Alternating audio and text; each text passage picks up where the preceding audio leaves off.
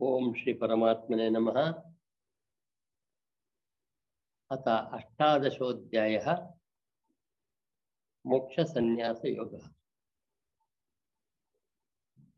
ಹದಿನೆಂಟನೇ ಹದಿನೆಂಟನೇ ಅಧ್ಯಾಯಕ್ಕೆ ಬಂದಿದ್ದೇವೆ. ಹೆಸರು ಅದರದ್ದು ಮೋಕ್ಷ ಸನ್ಯಾಸ ಯೋಗ ಅಂತ. ನಮ್ಗೆ ಗೊತ್ತಿರೋ ಹಾಗೆ ಅರ್ಜುನ ತನ್ನೆಲ್ಲ ಪ್ರಶ್ನೆಗಳನ್ನು ಕೇಳಿ ಉತ್ತರವನ್ನು ಪಡೆದಿದ್ದಾನೆ. ಅರ್ಜುನ ನಮ್ಮ ಪ್ರತಿನಿಧಿಯಾಗಿ ನಮ್ಮ ಪ್ರಶ್ನೆಗಳನ್ನು ಕೇಳಿ ಉತ್ತರವನ್ನು ಪಡೆದಿದ್ದನ್ನು ಗಮನಿಸ್ತೀವಿ ನಾವು. ಕೊನೆ ಅಧ್ಯಾಯದಲ್ಲೂ ಕೂಡ ಮೊದಲನೆಯ ಮೊದಲನೆಯ ಶ್ಲೋಕ ಅರ್ಜುನಿಗೆ ಸಂಬಂಧಪಟ್ಟಿದ್ದು. ಅರ್ಜುನ ಹೇಳ್ತಾ ಇದ್ದಾನೆ, ಕೃಷ್ಣ, ನನಗೆ ಸಮ್ಯ, ಸನ್ಯಾಸ ಮತ್ತು ತ್ಯಾಗದ ತತ್ವವನ್ನು ಬೇರೆ ಬೇರೆಯಾಗಿ ತಿಳಿಸಿಕೊಡು ಅಂತ ಕೇಳ್ತಾನೆ. ಸನ್ಯಾಸ ಎಂದ್ರೇನು ತ್ಯಾಗ ಏನು ಅಂತ.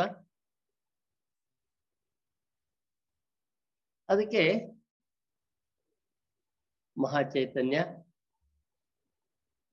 ಕೃಷ್ಣನ ರೂಪದಲ್ಲಿ ಎದುರುಗಡೆ ನಿಂತಿರುವಂತ ಕೃಷ್ಣ ಉತ್ತರಿಸ್ತಾ ಇರೋದು. ಕೃಷ್ಣ ಉತ್ತರ ಹೇಳ್ತಾನೆ. ಮೊದಲನೇದು ಕೃಷ್ಣನ ಉತ್ತರ ಅಲ್ಲ. ಎಷ್ಟೋ ಜನ ಪಂಡಿತರು ಕಾಮ್ಯ ಕರ್ಮಗಳ ತ್ಯಾಗ ಮಾಡುವುದನ್ನು ಸನ್ಯಾಸ ಎಂದು ಹೇಳುತ್ತಾರೆ. ಹಾಗೆ ಇತರ ವಿಚಾರ ವಿಚಾರಶೀಲ ಜನರು ಕರ್ಮದ ಫಲತ್ಯಾಗವನ್ನು ಸನ್ಯಾಸ, ಬಿಡುವುದನ್ನ ಸನ್ಯಾಸ ಎಂದು ಕರೆಯುತ್ತಾರೆ ಅಂತ ಹೇಳುತ್ತಾನೆ. ಹಾಗೆ ಇನ್ ಕೆಲವರು ಎಲ್ಲ ಕರ್ಮಗಳು ದೋಷಯುಕ್ತವಾಗಿವೆ. ಆದ್ರಿಂದ ಕರ್ಮವನ್ನೇ ಸಂಪೂರ್ಣವಾಗಿ ತ್ಯಜಿಸಿ ಬಿಡಬಹುದು ಅಂತ ಹೇಳುತ್ತಾರೆ. ಈ ಬೇರೆ ಬೇರೆ ಅಭಿಪ್ರಾಯ ಈ ವಿಚಾರದ ಬಗ್ಗೆ ಇರೋದ್ರಿಂದ ನಾನು ನಿಶ್ಚಯವಾಗಿ ನಿನಗೆ ಈ ವಿಚಾರದಲ್ಲಿ ಹೇಳ್ತೀನಿ ಅಂತ ಹೇಳ್ಕೊಂಡ್ಬಿಟ್ಟು ಸನ್ಯಾಸ, ತ್ಯಾಗ ಎರಡರ ವಿಚಾರವನ್ನು ಕೃಷ್ಣ ಹೇಳ್ತಾ ಇದ್ದಾನೆ. ಮೊದಲು ತ್ಯಾಗದ ವಿಚಾರವನ್ನು ಮಾಡ್ತಾನೆ. ತ್ಯಾಗದಲ್ಲಿಯೂ ಸಹ ಸಾತ್ವಿಕ ತ್ಯಾಗ, ರಾಜಸ ತ್ಯಾಗ ಮತ್ತು ತಾಮಸ ತ್ಯಾಗ ಎಂದು ಮೂರು ವಿಧ ಅಂತ ಕೃಷ್ಣ ನಮ್ಗೆ ಹೇಳ್ತಾನೆ.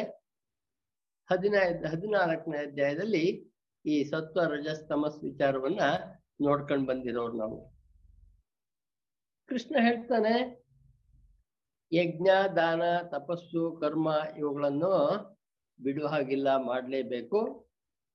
ಇವು ನಮ್ಮ ಶುದ್ಧಿಗೆ ಪೂರಕವಾಗಿರುವಂಥದ್ದು ಅನ್ನುವಂಥದ್ದು. ಇಲ್ಲಿ ಕೃಷ್ಣ ಹೇಳುವಾಗ ಈ ಮಾತನ್ನ ನಾವು ಸ್ಪಷ್ಟವಾಗಿ ಅರ್ಥೈಸ್ಬೇಕಾಗತ್ತೆ. ಐದನೇ ಅಧ್ಯಾಯದಲ್ಲಿ ಯಜ್ಞದ ವಿಚಾರಗಳನ್ನು ಹೇಳುವಾಗ ಐದು ಅಥವಾ ನಾಲ್ಕು. ದ್ರವ್ಯ ಯಜ್ಞ ತಪೋ ಯಜ್ಞ ಯೋಗ ಯಜ್ಞ ಸ್ಥಿತಾಪರೆ ಸ್ವಾಧ್ಯಾಯ ಯಜ್ಞ ಯಜ್ಞಶ್ಚ ಯತಃ ಸಂಶಿತ ವ್ರತ ಅಂತ ಕೃಷ್ಣ ಹೇಳಿದ್ದೆ ನಮ್ಗೆ. ನಾವು ಮಾಡುವಂತ ಪ್ರಪಂಚದ ಪ್ರಪಂಚಕ್ಕೆ ಜನಗಳಿಗೆ ಪೂರಕವಾದಂತಹ ಎಲ್ಲ ಕೆಲಸವೂ ಕೂಡ ಯಜ್ಞದ ಭಾಗ ಆಗಿತ್ತು ಉಸಿರಾಡೋದನ್ನು ಕೂಡ ಯಜ್ಞ ಅಂತ ಹೇಳಿದ್ದ, ಪ್ರಾಣಾಯಾಮ ಕೂಡ ಯಜ್ಞ ಅಂತ ಹೇಳಿದ್ದ. ಅಪಾನವನ್ನು ಪ್ರಾಣದಲ್ಲಿ ಹೋಮ ಮಾಡ್ತೀವಿ, ಪ್ರಾಣವನ್ನು ಅಪಾನದಲ್ಲಿ ಹೋಮ ಮಾಡ್ತೀವಿ ಅಂತ. ಆದ್ರಿಂದ ಈ ಶ್ಲೋಕವನ್ನ ನಾವು ಅರ್ಥೈಸುವಾಗ ಎಲ್ಲ ಲೋಕ ಸಂಗ್ರಹದ ಕೆಲಸ, ಆತ್ಮಶುದ್ಧಿಗಾಗಿ ಮಾಡುವಂತ ಕೆಲಸವೂ ಕೂಡ ಕೃಷ್ಣನ ದೃಷ್ಟಿಯಲ್ಲಿ ಯಜ್ಞವೇ. ಆದ್ರಿಂದ ಇವು ಮನುಷ್ಯನ ಶುದ್ಧಿಗೊಳಿಸ್ತವೆ ಆದ್ರಿಂದ ಇದನ್ನು ಬಿಡೋ ಹಾಗಿಲ್ಲ ಅಂತ ಹೇಳ್ತಾನೆ. ಆದ್ರೆ ಫಲ ತ್ಯಜಿಸಿ ಮಾಡ್ಬೇಕು ಅಂತ ನಮಗೆ ಜನಕನ ಉದಾಹರಣೆಯನ್ನು ಕೊಟ್ಟು ಹೇಳಿದ್ದ. ಆತ್ಮಶುದ್ಧಿಗಾಗಿ ಜನಕ ಮಹಾರಾಜ ಕೆಲಸ ಮಾಡಿದ ಅಂತ. ಪದ, ಫಲದ ಆಸಕ್ತಿಯನ್ನು ಬಿಟ್ಬಿಟ್ಟು ಕರ್ತವ್ಯ ಅಂತ ತಿಳಿದು ನಿನ್ ಕೆಲಸವನ್ನು ಮಾಡು ಅಂತ ಹೇಳುವಂಥದ್ದು. ಹಾಗೆ ಮಾಡದೆ. ಫಲದ ಅಪೇಕ್ಷೆಯಿಂದ ಯಾವುದೋ ಆಸೆಯಿಂದ ಮಾಡುವಂಥದ್ದನ್ನ ತಾಮಸ ತ್ಯಾಗ ಅಂತ ಕೃಷ್ಣ ಕರೀತಾನೆ. ಹಾಗೆ ಶರೀರಕ್ಕೆ ಕಷ್ಟವಾಗತ್ತೆ, ಇದು ನನಗೆ ಮಾಡೋಕ್ ಭಯ ಇದೆ ಅನ್ನುವಂತ ಕಾರಣದಿಂದ ಇದನ್ನ ಮಾಡದೆ ಬಿಟ್ರೆ ಅದಕ್ಕೇನು ಫಲ ಬರೋದಿಲ್ಲ ಅನ್ನುವಂಥದ್ದು. ಅದು ರಾಜಸ ತ್ಯಾಗ ಅಂತ ಕೃಷ್ಣ ಕರೆಯುವಂಥದ್ದು. ಈ ಕರ್ತವ್ಯವನ್ನ ನಾನು ಮಾಡಬೇಕು. ಇದನ್ನ ಮಾಡ್ತಕ್ಕದ್ದು ನನ್ನ ಕರ್ತವ್ಯ ಅಂತ ತಿಳಿದು ಆಸಕ್ತಿಯನ್ನು ಬಿಟ್ಟು ಅಂದ್ರೆ ಫಲಾಸಕ್ತಿಯನ್ನು ಬಿಟ್ಟು ಕರ್ಮವನ್ನು ಮಾಡಿ ಪರಮಾತ್ಮನಿಗೆ ಸಮರ್ಪಣೆ ಮಾಡೋದನ್ನ ಸಾತ್ವಿಕ ತ್ಯಾಗ ಅಂತ ಕೃಷ್ಣ ಕರೀತಾನೆ. ಮುಂದುವರೆದು ಹೇಳ್ತಾನೆ, ಸಾತ್ವಿಕ ತ್ಯಾಗಿಯ ಲಕ್ಷಣವನ್ನ ಕುಶಲವಲ್ಲದ ಕರ್ಮವನ್ನು ದ್ವೇಷಿಸದೆ, ಕುಶಲ ಕರ್ಮದಲ್ಲಿ ಆಸಕ್ತನಾಗದೆ, ಶುದ್ಧವಾದ ಸತ್ವಗುಣದಿಂದ ಕೂಡಿದ ಪುರುಷನು ಸಂಶಯರಹಿತ, ಬುದ್ಧಿವಂತ, ನಿಜವಾಗಿಯೂ ತ್ಯಾಗಿಯಾಗಿದ್ದಾನೆ. ಯಾರು ತನ್ನ ಕರ್ತವ್ಯವನ್ನು ಮಾಡಿ ಸಮರ್ಪಣೆ ಮಾಡಿ ಅದನ್ನ ಭಗವಂತನಿಗೆ ಅರ್ಪಿಸ್ತಾನೋ ಅವನನ್ನು ತ್ಯಾಗಿ ಅಂತ ಕರೆದಿದ್ ನೋಡಿ. ಮುಂದುವರೆದು ಯಾವುದೇ ನಾವು ಮಾಡುವ ಕೆಲಸಕ್ಕೆ ಮೂರು ವಿಧವಾದಂತಹ ಫಲವಿರುವ ವಿಚಾರವನ್ನು ಕೃಷ್ಣ ಹೇಳ್ತಾ ಇದ್ದಾನೆ. ಮೂರು ವಿಧ ಯಾವುದು ಅಂದ್ರೆ ಇಷ್ಟ ಫಲ ಇರ್ಬೋದು, ಮಿಶ್ರ ಫಲ ಇರ್ಬೋದು ಅನಿಷ್ಟ ಫಲ ಇರಬಹುದು ಅಂದ್ರೆ ನಾವು ಎಕ್ಸ್ಪೆಕ್ಟ್ ಮಾಡಿದ ರಿಸಲ್ಟ್ ಬಂದ್ಬಿಟ್ರೆ ಇಷ್ಟ ಫಲ, ನಾವು ಎಕ್ಸ್ಪೆಕ್ಟ್ ಮಾಡಿದಷ್ಟು ಬರದೆ ಅರ್ಧಾಂಶ ಬಂದ್ಬಿಟ್ರೆ ಮಿಶ್ರ ಫಲ, ಏನು ಎಕ್ಸ್ಪೆಕ್ಟ್ ಮಾಡಿದ್ದು ಬರದೆ ಫೇಲ್ ಆದ್ರೆ ಅನಿಷ್ಟ ಫಲ ಅಂತ. ಆದ್ರೆ ಸಾತ್ವಿಕ ಪುರುಷನಿಗೆ ಸನ್ಯಾಸಿಗೆ, ಸನ್ಯಾಸ ಅಂದ್ರೆ ಸಮ್ಯಕ್ ನ್ಯಾಸ ಅಂತ ಅಂದ್ರೆ ಬಿಡಲ್ಪಟ್ಟಿದ್ದು. ತಾನು ಮಾಡ್ಬೇಕಾಗಿದ್ದ ಕರ್ತವ್ಯ ಮಾಡಿದ್ದೀನಿ ಅಂತ ಬಿಟ್ಟವನಿಗೆ ಇದ್ರ ಬಾಧೆ ಇರೋದಿಲ್ಲ. ಏನ್ ಫಲ ಬಂದ್ರು ಕೂಡ ಪರಮಾತ್ಮನ ಅನುಗ್ರಹ ಅಂತ ಸ್ವೀಕರಿಸ್ತಾನೆ. ಸಾಂಖ್ಯಶಾಸ್ತ್ರದ ದೃಷ್ಟಿಕೋನದಿಂದ ಕೃಷ್ಣ ಇಲ್ಲೊಂದು ಮಾತಾಡ್ತಾನೆ ಹದಿಮೂರನೇ ಶ್ಲೋಕದಲ್ಲಿ. ಸಾಂಖ್ಯಶಾಸ್ತ್ರದ ಪ್ರಕಾರ ಯಾವುದೇ ಕೆಲಸದ ಯಶಸ್ಸಿಗೆ ಐದು ಅಂಶಗಳನ್ನಿರೋದನ್ನ ಬಹಳ ಸುಂದರವಾಗಿ ಕೃಷ್ಣ ವಿವರಿಸ್ತಾನೆ ಭಗವದ್ಗೀತೆಯಲ್ಲಿ.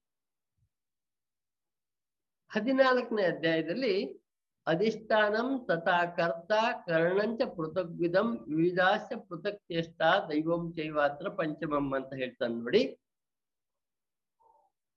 ಮೊದಲನೇದಾಗಿ, ಶರೀರ ಅಧಿಷ್ಠಾನ ಅಂತ. ನಾವೆಲ್ಲರೂ ಕೂಡ ಶರೀರ ಇರೋದ್ರಿಂದ ನಾವು ರಿಯಾಕ್ಟ್ ಮಾಡ್ತಾ ಇದ್ದೀವಿ. ಕೆಲಸದ ಯಶಸ್ಸಿಗೆ ಶರೀರದ ಸ್ಥಿತಿ ಬಹಳ ಮುಖ್ಯ ಅಂತ ಇಲ್ಲಿ ಹೇಳ್ತಾ ಇರುವಂಥದ್ದು. ತಥಾ ಕರ್ತ, ಎರಡನೇದು ನಮ್ಮಲ್ಲಿ ಒಂದು ಇಚ್ಛಾಶಕ್ತಿ ಇದೆ. ಒಂದು ಯಾವುದೇ ಒಂದು ಕೆಲಸ ಮಾಡ್ಬೇಕಾದ್ರೆ ಇದು ನಾನು ಮಾಡ್ಬೇಕು ಅನ್ನುವಂತ ಬಲವಾದ ಇಚ್ಛೆ ಬೇಕು, ಅದು ನಮ್ಮೊಳಗಿರುವಂತ ಕರ್ತ. ಮೂರನೇದು ಕೃಷ್ಣ ಹೇಳ್ತಾ ಇರೋದು, ಕರ್ಣಂಚ ಪೃಥಗ್ವಿಧಂ ಅಂದ್ರೆ ಆ ಕೆಲಸ ಮಾಡೋಕ್ ಬೇಕಾದಂತ ನಮ್ಮ ಇಂದ್ರಿಯಗಳ ಸ್ವಾಸ್ಥ್ಯ. ಉದಾಹರಣೆಗೆ, ಕಣ್ಣಿನ ದೃಷ್ಟಿಕೋನದ ಸರಿ ಇಲ್ಲದೆ ಇರೋವನಿಗೆ ಯಾವುದೋ ಒಂದು ವಸ್ತುವನ್ನು ವಿವರಿಸೋಕ್ ಹೋದ್ರೆ, maybe he makes a wrong interpretation. ಬಹಳ ಸುಲಭವಾದ ಉದಾಹರಣೆ ಕೊಡ್ಬೇಕು ತುಂಬಾ ಜನಕ್ಕೆ ಅನುಭವ ಇರೋದು ಅಂದ್ರೆ, ಕ್ಯಾಟ್ರಾಕ್ಟ್ ಬಂದಿರುವಂತ ಕಣ್ಣಿನಿಂದ ಚಂದ್ರನ್ ನೋಡಿದ್ರೆ ಚಂದ್ರ ಮೂರೋ ನಾಲ್ಕ ಕಾಣಿಸ್ಲಿಕ್ಕೆ ಶುರು ಆಗ್ತಾನೆ. ಈಚ ಕಡೆ ಒಂದ ಚಕಡೆ ಒಂದು ಈಚ ಕಡೆ ಒಂದ ಚಕಡೆ ಒಂದು ಅಂತ. ಅವಾಗ ನಾವು ಚಂದ್ರನೇ ನಾಲ್ಕು ಅಂದ್ರೆ ನನ್ನ ಕಣ್ಣಿನ ದೋಷದಿಂದ ನಾಲ್ಕು ಕಾಣಿಸ್ತಾ ಇರೋದು ನಾಲ್ಕಿಲ್ಲ ಹಾಗೆ ಕೂಡ ಕಿವಿ ಕೇಳದೆ ಇರೋವನಿಗೆ ಯಾವುದೋ ಒಂದು ಅನೌನ್ಸ್ಮೆಂಟ್ ಇದ್ರೆ ಹಿ ಮೇ ಮಿಸ್ಇಂಟರ್ಪ್ರಿಟ್ ಇದು ಎಲ್ಲ ನಮ್ಮ ಐದು ಇಂದ್ರಿಯಗಳಿಗೆ ಸಂಬಂಧಪಟ್ಟಾಗ ವ್ಯತ್ಯಾಸ ಆಗೋದನ್ನು ಹೇಳ್ತಾನೆ. ಆ ಸ್ಥಿತಿ ಸ್ವಸ್ಥವಾಗಿರ್ಬೇಕು ಮನುಷ್ಯನಿಗೆ ಅಂತ. ಕರ್ಣಂಚ ಪ್ರತಿಬಿಧಂ ಮತ್ತೆ ನಾಲ್ಕನೇದಾಗಿ ಬಾಹ್ಯ ಸನ್ನಿವೇಶಗಳು, ವಿವಿಧಾಸ್ಯ ಪೃಥಕ್ ಶ್ರೇಷ್ಠ ಅಂತ ಕರೀತಾನೆ Krishna.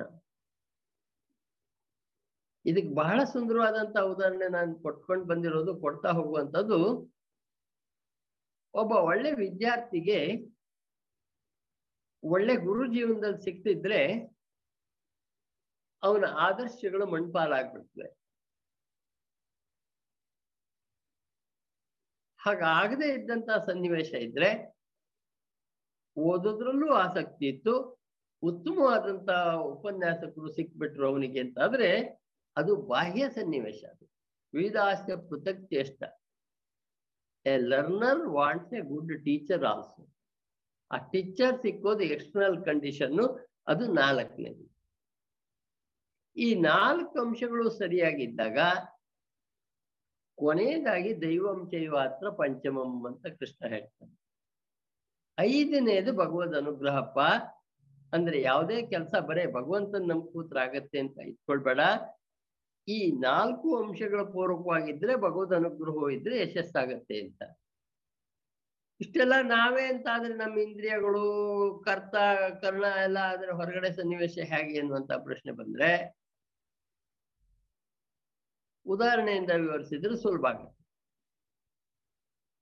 all top uh, top rank in a class are almost equal.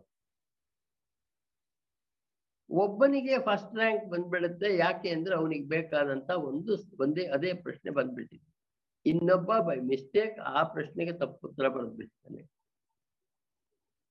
ಎಲ್ಲೋ ಒಂದ್ ಕಡೆ ಇದು ಭಗವದ್ ಅನುಗ್ರಹದ ಅಂಶ ಅಂತ ಕೃಷ್ಣ ಹೇಳ್ತಾ ಇರೋದು. ಜೀವನದ ಯಶಸ್ಸಿನಲ್ಲೂ ಹಾಗೆ. ಒಂದೇ ರೀತಿಯಾಗಿ ಪ್ರಯತ್ನ ಮಾಡಿದವನು ಯಾರೋ ಒಬ್ಬನಿಗೆ ಯಶಸ್ಸಾಗಿರುತ್ತೆ ಭಗವದ್ ಅನುಗ್ರಹದಿಂದ ಇನ್ನೊಬ್ಬನಿಗೆ ಎಲ್ಲ ಉಳಿದಂತ ಸನ್ನಿವೇಶಗಳು ಸರಿ ಮಾಡಿದ್ರು ಆಗೋದಿಲ್ಲ. ಈ ಐದು ಅಂಶಗಳು ಶಾರೀರಿಕ, ಮಾನಸಿಕ, ಎಲ್ಲ ಕೆಲಸಗಳಿಗೂ ಕೂಡ ಅನ್ವಯ ಆಗತ್ತೆ. ಅಂದ್ರೆ ಎಲ್ಲವೂ ಕೂಡ ಭಗವಂತನಿಂದ ನನಗೆ ಸೋಲಾಯ್ತು ಅಂತ ಹೇಳೋಕ್ ಬರೋದಿಲ್ಲ. ಸಾಧಾರಣವಾಗಿ ಈ ಹಂತದಲ್ಲಿ ನಾನು ಹೇಳೋದು, ಒಬ್ಬ ವಿದ್ಯಾರ್ಥಿ ನಾನು ದಿನಾ ದೇವಸ್ಥಾನದಲ್ಲಿ ಒಂದು ಗಂಟೆ ಧ್ಯಾನ ಮಾಡ್ತೀನಿ. ನನಗೆ ಮೆಡಿಕಲ್ ಸೀಟ್ ಸಿಕ್ಲಿ ಅಂತ ದಿನ ಕೂತ್ಕೊಂಡು ಪೂಜೆ ಮಾಡಿದ್ರೆ ಅಲ್ಲ ಅದು. ಅದಕ್ಕೆ ನಾನು ಸಾಧಾರಣ ವಿದ್ಯಾರ್ಥಿಗಳಿಗೆ ಹೇಳ್ತೀನಿ ನಿಮಗಿದು ಭಗವದ್ಗೀತೆ, ನಿಮ್ physics Bhagavad Gita chemistry Bhagavad Gita biology Bhagavad Gita maths Bhagavad Gita go through that and then pray ಆ ಎಲ್ಲ ಸರಿ ಇದ್ರೆ ಅಂತ ಹೊರತು ಬರೇ ಪ್ರಾರ್ಥನೆ ಮಾಡೋದ್ರಿಂದ ಸಿಗತ್ತೆ ಅಂತ ಅಲ್ಲ. ಅದನ್ನು ಹೇಳ್ತಾನೆ. ಸೊ ಕರ್ಮ ಭಗವಂತನಿಂದ ಆಯ್ತು ಅಂತ ಅನ್ನುವಂಥದ್ದು ಅಲ್ಲ, ಯಶಸ್ಸಿಗೆ ಈ ಇಂಡಿವಿಜುವಲ್ ಅಂತ ಏನಿರ್ತೀವಿ, ಇವರ ಸ್ಥಿತಿಯು ಕೂಡ ಕಾರಣ ಅಂತ ಹೇಳ್ತಾನೆ. ಎಲ್ಲರೂ ತಿಳಿಯೋದಿಲ್ಲ, ಭಗವಂತನಿಂದ ಆಗ್ಲಿಲ್ಲ ಅಂತ ಮಾತ್ರ ತಿಳಿತಾರೆ ಅನ್ನುವಂಥದ್ದನ್ನು ಹೇಳ್ತಾನೆ. ಹಾಗೆ ನಾನು ಅಕರ್ತ, ನಾನು ಕರ್ತ ಆಗಿದ್ದೇನೆ ಎಂದ ಭಾವ ಯಾರಿಗಿಲ್ವೋ? ಅಲ್ಲ, ಈ ಎಲ್ಲ ಅಂಶಗಳು ಇದೆ. ಭಗವಂತನ ಅನುಗ್ರಹದಿಂದ ನಡೀತಾ ಇದೆ ಅಂತ ಯಾರು ತಿಳಿತಾನೋ ಅಂತಹ ಮನುಷ್ಯ ಸಾತ್ವಿಕ ಕರ್ಮಫಲದಿಂದ ಅವರು ಬಂಧಿತ ಆಗೋದಿಲ್ಲ ಅಂತ ಹೇಳ್ತಾ ಇರೋದು. ಅರ್ಜುನಿಗೆ ಉಪದೇಶ ಭಗವದ್ಗೀತೆ ಅನ್ನೋದನ್ನ ನಾವು ಎಲ್ಲೂ ಮರೆಯೋಕ್ ಬರೋದಿಲ್ಲ. ಈ ದೃಷ್ಟಿಕೋನದಿಂದ, ಕರ್ತವ್ಯ ಅನ್ನುವಂತ ದೃಷ್ಟಿಕೋನದಿಂದ ನೀನ್ ಯುದ್ಧ ಮಾಡಿದ್ರೆ, ನೀನ್ ಎಲ್ಲರನ್ನೂ ಕೊಂದ್ರು ಕೂಡ ಅದ್ರ ಪಾಪ ನಿನಗೆ ಬರೋದಿಲ್ಲ, ಪಾಪ ಬಂಧಿತನಾಗೋದಿಲ್ಲ ಅನ್ನುವಂತ ಮಾತನ್ನ ಹೇಳ್ತಾ ಇರೋದು. ಈ ಕಾರಣದಲ್ಲೇ Bhagavad Gita is a very practical book for each one of us ನಾವು ಮಾಡುವ ಕೆಲಸ ಹೇಗಿರ್ಬೇಕು ಅಂತ ಹೇಳ್ಕೊಂಡು ಬಂದಿರೋದು, ಪಾಪದಿಂದ ಬಂಧಿತನಾಗೋದಿಲ್ಲ ಅಂತ. ಹಾಗೆ ಇನ್ನೊಂದೆರಡು ವಿಚಾರಗಳನ್ನ ಜ್ಞಾನ, ಜ್ಞೇಯ, ಜ್ಞಾನಗಮ್ಯ ಅಂತ ಮೂರು ಪಾಯಿಂಟ್ ಹೇಳ್ತಾನೆ. ಒಬ್ಬ ಜ್ಞಾತ ಅಂದ್ರೆ ತಿಳಿಬಹುದಾದಂತ ಮನುಷ್ಯ ಇದ್ದಾನೆ. ಜ್ಞಾನ ಅಂದ್ರೆ ತಿಳಿಬೇಕಾದಂತ ಜ್ಞಾನ ಇದೆ. ಜ್ಞೇಯ ಅಂದ್ರೆ ತಿಳಿಯುವಂತ ಸಾಧ್ಯತೆ ಇದೆ. ಹಾಗೆ ವ್ಯಕ್ತಿಯಲ್ಲೂ ಕೂಡ ಕರ್ತ ಇದ್ದಾನೆ. ಅಂದ್ರೆ ಇಚ್ಛಾಶಕ್ತಿ ಇರುವಂತದ್ದು. ಕರ್ಣ ಇದೆ, ಇಂದ್ರಿಯಗಳಿದೆ. ಕ್ರಿಯೆ ಇದೆ ಅದನ್ನು ಪೂರ್ವಕವಾಗಿ ಮಾಡುವಂಥದ್ದು ಇದೆ ಅನ್ನುವಂತ ಕರ್ಮ ಸಂಗ್ರಹ ಅಂತ ಇವುಗಳನ್ನ ಕರೀತಾನೆ. ಮುಂದುವರೆದು, ಇದು ಕೂಡ ಈ ಕರ್ಮ, ಕರ್ಣಕರ್ತ ಇವು ಕೂಡ ಮೂರು ವಿಧ ಅಂತ ಕೃಷ್ಣ ಹೇಳ್ತಾನೆ. ಹೇಗೆ ಅಂದ್ರೆ ಯಾವ ಜ್ಞಾನದಿಂದ ಮನುಷ್ಯರು ಬೇರೆ ಬೇರೆಯಾದ ಎಲ್ಲ ಪ್ರಾಣಿಗಳಲ್ಲೂ ಒಂದೇ ಅವಿನಾಶಿಯಾದ ಪರಮಾತ್ಮ ಭಾವವನ್ನು ವಿಭಾಗರಹಿತ ಸಂಭಾವದಿಂದ ಸ್ಥಿತನಾಗಿದ್ದಾನೆ ಎಂದು ನೋಡುವನೋ ಅದು ಸಾತ್ವಿಕ ಜ್ಞಾನ. ಸಾತ್ವಿಕ ಸಾತ್ವಿಕ ಜ್ಞಾನದಲ್ಲಿ ನಮ್ಮ ಎದುರು ಕಾಣುವಂತಹ ಸಂಪೂರ್ಣ ಸೃಷ್ಟಿಯು ಅದೇ ಭಗವಂತನ ಸೃಷ್ಟಿ ಅಂತ ಕಾಣ್ಬೇಕು. ಎದುರುಗಡೆ ಇದ್ದಲ್ಲಿ ವೈದ್ಯ ಇದ್ದವರಲ್ಲಿಯೂ ಕೂಡ, ಎಲ್ಲರಲ್ಲಿಯೂ ಕೂಡ ಭಗವಂತ ಕಾಣುವಂತಹ ಸ್ಥಿತಿ ಇದ್ರೆ ಅದು ಸಾತ್ವಿಕವಾದಂತ ಜ್ಞಾನದ ಲಕ್ಷಣ ಅಂತ ಹೇಳ್ತಾನೆ. ಹಾಗೇನೆ ಇವನ್ ಬೇರೆ, ನಾನ್ ಬೇರೆ ಅನ್ನುವಂಥದ್ದು ಎಲ್ಲ ಬೇರೆ ಬೇರೆ ಅಂತ ತಿಳ್ಕೊಳ್ಳುವಂಥದ್ದು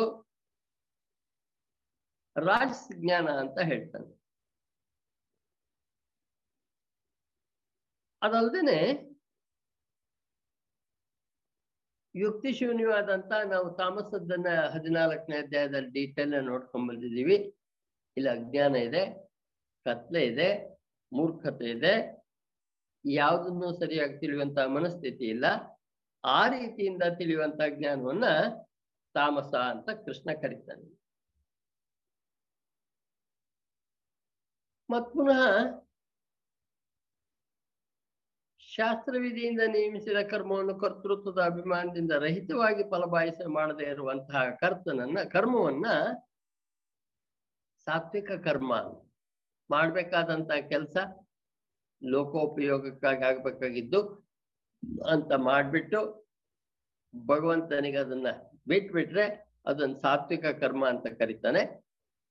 ಕಷ್ಟಪಟ್ಟು ಪ್ರಯತ್ನಪೂರ್ವಕವಾಗಿ ಫಲದ ಅಪೇಕ್ಷೆಯಿಂದ ಮಾಡುವಂತ ಕೆಲಸವನ್ನ ರಾಜಸ ಅಂತ ಕರೀತಾನೆ. ಪರಿಣಾಮ, ಹಾನಿ ಏನನ್ನೂ ವೀಕ್ಷಣೆ ಮಾಡದೆ ಕೇವಲ ಅಜ್ಞಾನದಿಂದ ಅಂತ ಮಾಡುವಂತ ಕೆಲಸ, ಮಾಡುವಂತ ಕರ್ತೃವನ್ನ, ಕರ್ಮವನ್ನ ತಾಮಸ ಕರ್ಮ ಅಂತ ಕರೀತಾನೆ ಕೃಷ್ಣ. ಮುಂದುವರೆದು ಸಾತ್ವಿಕ ಕರ್ತೃ ಹೇಗಿರ್ತಾನೆ ಅಂತ ಹೇಳುವಂತ ಪ್ರಯತ್ನನ, ಪ್ರಯತ್ನ ಮಾಡ್ತಾನೆ ಕೃಷ್ಣ. ಸಂಘರಹಿತನಾಗಿ ಅಹಂಕಾರದ ಮಾತನ್ನಾಡದೆ ಧೈರ್ಯ ಉತ್ಸಾಹದಿಂದ ಕಾರ್ಯ ಸಿದ್ಧಿಸಲಿ, ಸಿದ್ಧಿಸದಿರ್ಲಿ. ಅದರಲ್ಲಿ ಹರ್ಷ ಶೋಕಾದಿಗಳ ವಿಕಾರ ರಹಿತನಾಗಿ ತನ್ನ ಕರ್ತವ್ಯವನ್ನು ಮಾಡುವಂತಹ ಮನುಷ್ಯನನ್ನ ಸಾತ್ವಿಕ ಸಾತ್ವಿಕ ಕರ್ತ ಅಂತ ಕರಿತಾನೆ ಕರಿತಾನೆ ಕೃಷ್ಣ. ಹಾಗೆ ತಾಮಸ ಕರ್ತೃ ಹೇಗಿರ್ತಾನೆ ಎಂದೊಂದು ಮುಂದುವರೆದು ಹೇಳ್ತಾನೆ. ಇವನು ಶಿಕ್ಷಣ ರೈತ ಅಹಂಕಾರಿ ಇತರರ ಜೀವನವನ್ನ ನಾಶಪಡಿಸುವನು ಶೋಕಿಸುವನು ದೀರ್ಘಸೂತ್ರಿಯಾದವನನ್ನ ತಾಮಸ ಕರ್ತೃ ಅಂತ ಕರೀತಾನೆ. ಹಾಗೆ ಬುದ್ಧಿಯಲ್ಲಿಯೂ ಸಹ ಭೇದ ಇದೆ, ಸಾತ್ವಿಕ ಬುದ್ಧಿ ಭೇದ ಇದೆ, ರಾಜಸ ಬುದ್ಧಿ ಬೇರೆ, ತಾಮಸ ಬುದ್ಧಿ ಬೇರೆ ಅಂತ. ನಮ್ಮ ಶಾಸ್ತ್ರದಲ್ಲಿ ಮನೋಬುದ್ಧಿ, ಅಹಂಕಾರ ಚಿತ್ತಾನಿನಾಹಂ ಅಂತ ಶಂಕರಾಚಾರ್ಯದಲ್ಲಿ ಒಂದು ಮಾತು ಬರುತ್ತೆ. ಈ ವಿಚಾರವನ್ನು ನಾನು ಹಿಂದೆಲ್ಲೋ ಹೇಳಿದ್ದೆ. ಮನಸ್ಸು ಬೇರೆ, ಬುದ್ಧಿ ಬೇರೆ, ಅಹಂಕಾರ ಬೇರೆ, ಚಿತ್ತ ಬೇರೆ ಅನ್ನುವಂತ ನಾವು ಸೂಕ್ಷ್ಮವಾದಂತ ವಿಭಾಗಗಳನ್ನ ಮಾಡ್ತೀವಿ. ಆ ಸೂಕ್ಷ್ಮ ವಿಭಾಗದ ವಿಚಾರದಲ್ಲಿ ಇಲ್ಲೊಂದು ಸ್ವಲ್ಪ ಮಾತಾಡ್ತಿದ್ದಾನೆ ಕೃಷ್ಣ. ಇನ್ನು ಬುದ್ಧಿಯು ಮತ್ತು ಧೃತಿಯ ಗುಣಗಳಿಂದ ಮೂರು ಪ್ರಕಾರದ ಭೇದಗಳಿದೆ. ಅದನ್ನು ಕೂಡ ನಿನ್ ಹೇಳ್ತೀನಿ ಅಂತ ಹೇಳ್ತಾನೆ. ಯಾರಿಗೆ ಇದು ಸರಿಯಾದ ಕೆಲಸ, ಇದು ಸರಿಯಾದ ಅಲ್ಲ ಅಂತ ಗೊತ್ತಿರುತ್ತೋ, ಇದು ಮಾಡ್ಬೇಕಾಗಿದ್ದು, ಇದು ಮಾಡಬಾರ್ದಿದ್ದು ಅಂತ ಗೊತ್ತಿರುತ್ತೋ ಯಾವುದು ಬಂಧನ ಕೊಡುವಂತ ಕೆಲಸ ಯಾಕೆ, ಯಾವುದು ಮೋಕ್ಷದಾಯಕವಾದಂತ ಕೆಲಸ ಗೊತ್ತಿರುತ್ತೋ ಅಂತಹ ತಿಳುವಳಿಕೆ ಇರುವಂತಹ ಮನುಷ್ಯನ ಬುದ್ಧಿಯನ್ನು ಸಾತ್ವಿಕ ಬುದ್ಧಿ ಅಂತ ಕೃಷ್ಣ ಕರೀತಾನೆ. ರಾಜಸ ಬುದ್ಧಿಯಲ್ಲಿ ಇವನಿಗೆ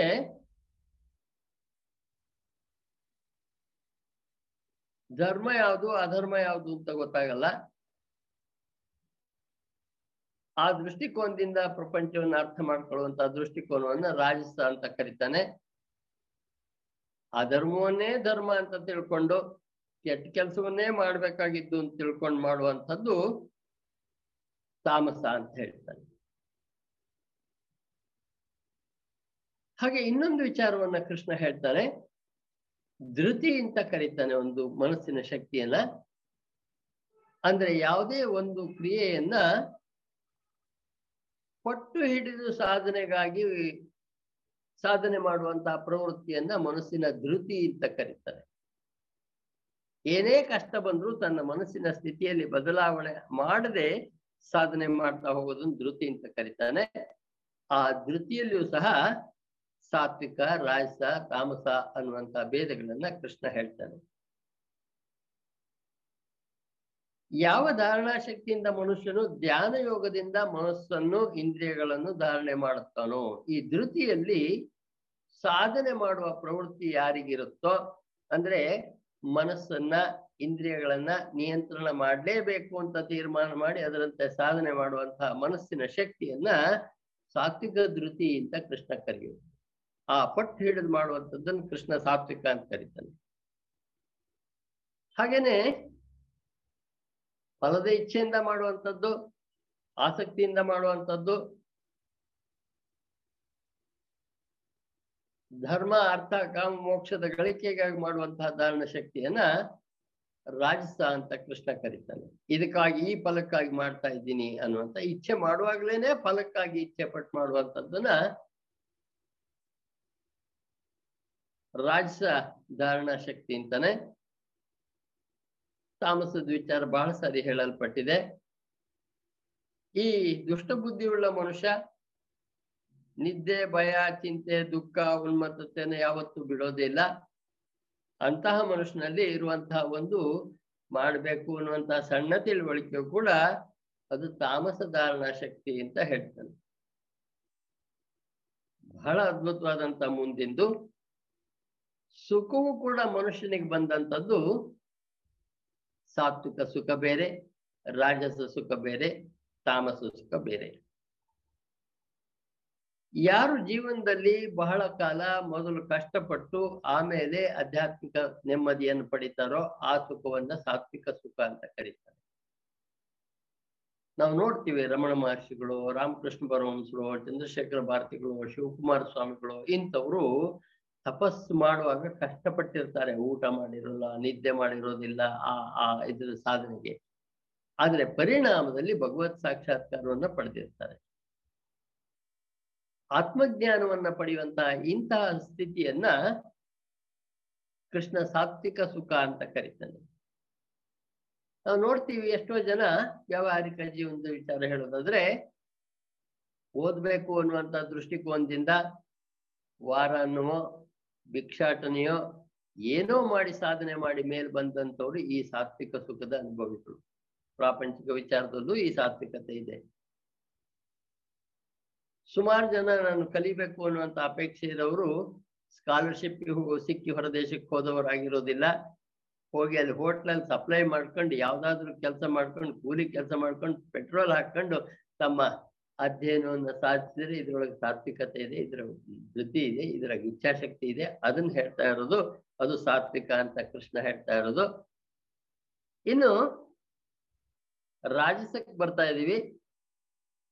ವಿಷಯ ಮತ್ತು ಇಂದ್ರಿಯಗಳಿಗೆ ಸಂಬಂಧ ಉಂಟಾಗುವಂತ ಸಿಗುವ, ಸಿಗುವಂತ ಸುಖ. ತಿನ್ಬೇಕು ಅಂತ ಆಸೆ ಬಂದಾಗ ತಿನ್ನುವಂತ ಸುಖ. ಹಾಗೆ ಎಲ್ಲ ಇಂದ್ರಿಯಗಳಿಗೆ ಸಂಬಂಧಪಟ್ಟ ಸುಖಗಳನ್ನ ರಾಜಸ ಅಂತ ಕರೀತಾನೆ ಅಂತ ಅವನಿಗೆ ಅಂದ್ರೆ ಏನ್ ಆಸೆ ಬರುತ್ತೋ ತಕ್ಷಣ ಸಿಕ್ ಸಿಕ್ಬಿಡ್ಬೇಕು. ಅದಕ್ಕಾಗಿ ಪ್ರಯತ್ನ ಮಾಡ್ತಾನೆ. ತಾಮಸದ ವಿಚಾರನು ಹಾಗೆ ಸೂಕ್ಷ್ಮವಾಗಿ ಹೇಳ್ತಿದ್ದಾನೆ ಕೃಷ್ಣ? ಅನುಭವದ ಕಾಲದಲ್ಲೂ ಸುಖ ಇಲ್ಲದೆ ರಿಸಲ್ಟ್ ನಲ್ಲೂ ಸುಖ ಇಲ್ಲದೆ ಇರುವಂತಹದ್ದು ತಾಮಸ ಸುಖ ಅಂತ. ಕೆಟ್ಟದಾದ ಆಹಾರ ತಿಂದು ಹೊಟ್ಟೆ ಕೆಡಿಸ್ಕೊಂಡಾಗಿ. ಮೊದಲು ಚೆನ್ನಾಗಾಗಲಿಲ್ಲ, ಆಮೇಲೂ ಚೆನ್ನಾಗಾಗಲಿಲ್ಲ, ಅಂಥದ್ದನ್ನ ತಾಮಸ ಅಂತ ಕರೀತಾನೆ. ಇಡೀ ಭೂಮಿಯಲ್ಲಿ ಈ ಸತ್ವ ರಜಸ್ತಮಸ್ಸಿಂದ ಒಳಗಾಗಿದ್ದು ಯಾವ ಪದಾರ್ಥವೂ ಇಲ್ಲ ಅಂತ ಹೇಳ್ತಾನೆ. ದೇವತೆಗಳಲ್ಲೂ ಕೂಡ ಸಾತ್ವಿಕ ಗುಣ ಇದೆ, ರಾಜಸ ಗುಣ ಇದೆ, ತಾಮಸ ಗುಣ ಇದೆ, ಎಲ್ಲ ಕಲ್, ಎಲ್ಲ ಕಡೆಯೂ ಕೂಡ ನಾವು ಇದನ್ನ ನೋಡ್ಬೋದು ಅಂತ ಕೃಷ್ಣನ ಕನ್ಕ್ಲೂಷನ್ ಅಬೌಟ್ ದಿ ಸತ್ವ ರಜೋ ತಮೋ ಗುಣಗಳ. ಮುಂದಿಂದ ಬಹಳ ಅದ್ಭುತವಾದಂಥದ್ದು ನಮ್ಮ ದೇಶದಲ್ಲಿ ನಾಲ್ಕು ಜಾತಿ ಹೇಳಲ್ಪಟ್ಟಿವೆ ಅಂತ ಹೇಳ್ತೀವಿ ನಾವು. ಬ್ರಾಹ್ಮಣ, ಕ್ಷತ್ರಿಯ, ವೈಶ್ಯ, ಶೂದ್ರ ಅಂತ. ಕೃಷ್ಣನ ಡೆಫಿನೇಷನ್ ಅದ್ಭುತವಾದಂತ ಡೆಫಿನೇಷನ್ ಇದ್ರ ಬಗ್ಗೆ. ಕೃಷ್ಣನಿಗೆ ಹುಟ್ಟಿನಿಂದ ಬ್ರಾಹ್ಮಣ ಬ್ರಾಹ್ಮಣ ಅಲ್ಲ. ವ್ಯಕ್ತಿತ್ವದಿಂದ ಅವನು, ಅವನ ಕರ್ತವ್ಯದಿಂದ ಅವನು ಬ್ರಾಹ್ಮಣ ಆಗಿರ್ಬೋದು, ಕ್ಷತ್ರಿಯ ಆಗಿರ್ಬೋದು, ವೈಶ್ಯ ಆಗಿರ್ಬೋದು ಶೂದ್ರ ಆಗಿರ್ಬೋದು ಆ ಡೆಫಿನೇಷನ್ ಅನ್ನು ತುಂಬಾ ಸುಂದರವಾಗಿ ಕೃಷ್ಣ ಹೇಳ್ಕೊಂಡು ಹೋಗ್ತಾನೆ. ಆದ್ರೆ ನಮ್ಮಲ್ಲಿ ಹುಟ್ಟಿನಿಂದ ಜಾತಿ ಮಾಡ್ಕೊಂಡ್ಬಿಟ್ಟಿದೀವಿ ಭಗವದ್ಗೀತೆಯ ಪ್ರಕಾರ ಹೀಗಲ್ಲ, ಇದನ್ನ ನಾವು ನೆನ್ಪಿಟ್ಕೋಬೇಕು. ನಾನು ಸುಮಾರು ಸಾರಿ ಉದಾಹರಣೆ ಹೇಳಿದ್ದೆ ನಿಮ್ಗೆ.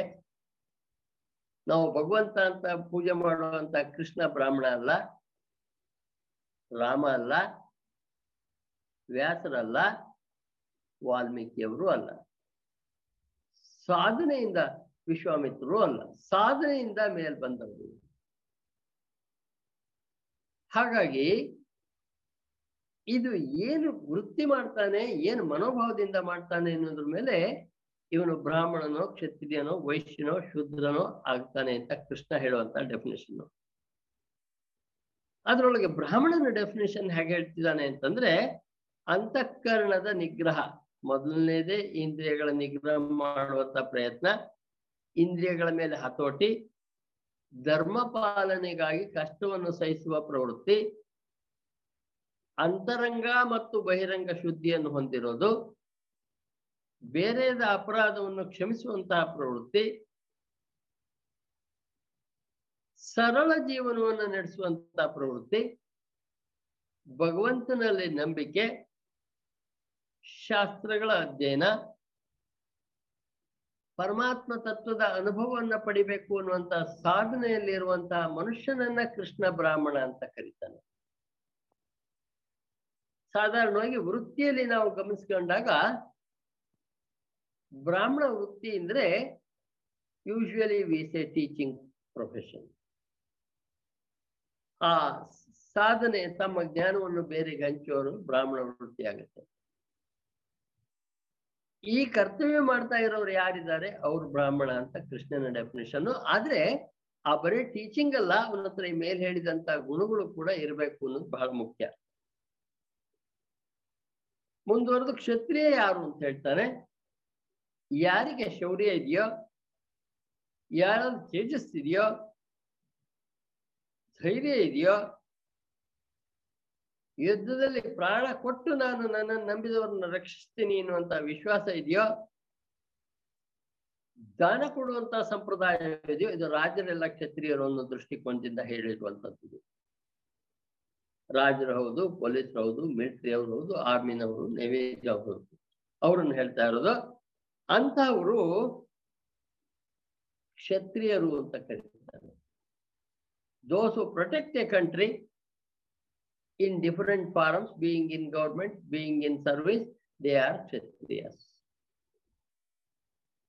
ಹಾಗೆ ಮುಂದುವರೆದು ಬಹಳ ಸಿಂಪಲ್ ಡೆಫಿನೇಷನ್ ಹೇಳ್ಬಿಡ್ತಾನೆ.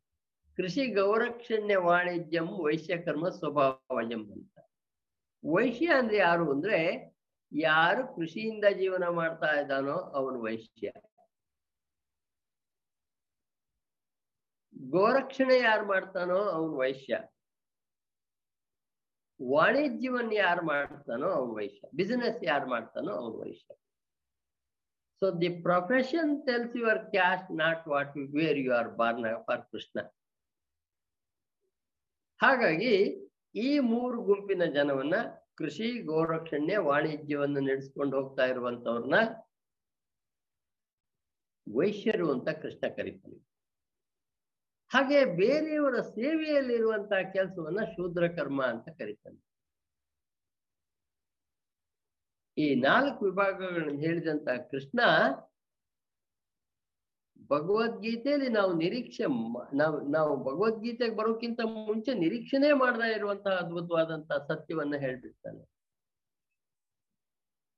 ತಮ್ಮ ತಮ್ಮ ಕರ್ಮವನ್ನು ಪ್ರಾಮಾಣಿಕವಾಗಿ ಮಾಡುವಂತಹ ಎಲ್ಲರಿಗೂ ಕೂಡ ಸಿದ್ಧಿ ಇದೆ, ಆತ್ಮ ಸಾಕ್ಷಾತ್ಕಾರ ಇದೆ, ಭಗವತ್ ಸಾಕ್ಷಾತ್ಕಾರ ಇದೆ ಅಂತ. ಇದೇನೋ ಮೇಲಿರುವವನಿಗೊಬ್ಬನಿಗಿದೆ ಅಂದ್ರೆ ಕೃಷ್ಣ ಹೇಳ್ತೀನಿ ಅಲ್ಲ. ಸ್ವೇ ಸ್ವೇ ಕರ್ಮಣ್ಯ ಬಿರತಃ ಸಂಸಿದ್ಧಿಂ ಲಭತೆ ನರಹ ಅಂತ ಹೇಳ್ತಾನೆ. ತಮ್ಮ ತಮ್ಮ ಕರ್ಮವನ್ನು ಮಾಡೋದ್ರಿಂದ ಸದ್ದಿಯನ್ನು ಪಡಿತಾರೆ. ಅದು ಹೇಗೆ ಅನ್ನೋದನ್ನು ನಾನು ನಿನಗೆ ಹೇಳ್ತೀನಿ ಅಂತ ಹೇಳ್ತಾನೆ. ಎಲ್ಲ ಪ್ರಾಣಿಗಳು ಯಾವ ಪರಮಾತ್ಮನಿಂದ ಉತ್ಪತ್ತಿ ಆಗಿದೆಯೋ ಆ ಪರಮೇಶ್ವರ ತನ್ನ ಸ್ವಾಭಾವಿಕ ಕರ್ಮಗಳ ಮೂಲಕ ಪೂಜೆ ಮಾಡಿ, ನಿಮ್ಮ ಕೆಲಸವೇ ನೀವು ಮಾಡುವಂತ ಪೂಜೆ. Not that twenty four into seven you sit in the meditate meditation room and do it ನಿಮ್ಮ ಕರ್ತವ್ಯಗಳಲ್ಲಿ ಪೂಜೆ ಮಾಡಿ ಅಂತ ಕೃಷ್ಣ ಹೇಳ್ತಾ ಇರೋದು. ಸ್ವಕರ್ಮಣ ತ್ವಮಭ್ಯರ್ಚ ಸಿದ್ಧಿಂಬಿಂದಂತಿ ಮಾನವ. ನೋಡಿ ನಲವತ್ತಾರನೇ ಶ್ಲೋಕದ ಎರಡನೇ ಲೈನು. ನಿನ್ನ ಕರ್ಮದಿಂದ ಪೂಜೆ ಮಾಡಯ್ಯ. ಅನ್ನುವಂತಹ ಮಾತನ್ನ ಅದ್ಭುತವಾದಂತಹ ಮಾತನ್ನ ರೋಮಾಂಚಕರವಾದಂತಹ ಮಾತನ್ನ ಹೇಳ್ತಾನೆ. ಸ್ವಕರ್ಮಣ ತ್ವಮಭ್ಯರ್ಚ ಸಿದ್ಧಿಂಬಿಂದಂತಿ ಮಾನವ. ನಿನ್ನ ಕರ್ಮವನ್ನು ಪ್ರಾಮಾಣಿಕ ಮಾಡುವಾಗ ಸಿದ್ಧಿಯನ್ನು ಮನುಷ್ಯ ಪಡಿತಾನೆ ಅಂತ ಹೇಳ್ತಾನೆ. ಹಾಗೆ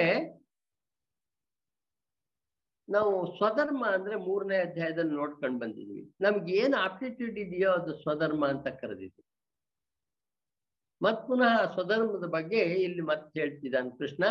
ಶ್ರೇಯಾನ್ ಸದರ್ಮೋ ಗುಣ ನಿನಗೆ ಏನ್ ಭಗವಂತ ಆಪ್ಟಿಟ್ಯೂಡ್ ಕೊಟ್ಟಿದ್ದಾನೆಯೋ ಆ ಕೆಲಸವನ್ನ ಮಾಡಪ್ಪ.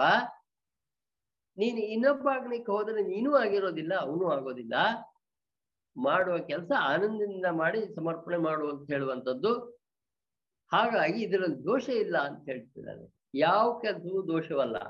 ಎಲ್ಲ ಕೆಲಸಕ್ಕೂ ಮೋಕ್ಷದ ದಾರಿ ಇದೆ. ಎಲ್ಲ ಕೆಲಸದಲ್ಲಿಯೂ ಮೋಕ್ಷಕ್ಕೆ ದಾರಿ ಇದೆ ಅಂತ ಎಲ್ಲಾದ್ರೂ ಒಂದು ಗ್ರಂಥ ಇದೆ ಅಂದ್ರೆ it is none other other than Bhagavad Gita. That great it is ಮುಂದುವರೆದು ಹೇಳ್ತಾನೆ, ಎಲ್ಲ ಕೆಲಸದಲ್ಲೂ ಸ್ವಲ್ಪ ಸ್ವಲ್ಪ ದೋಷ ಇರುತ್ತೆ.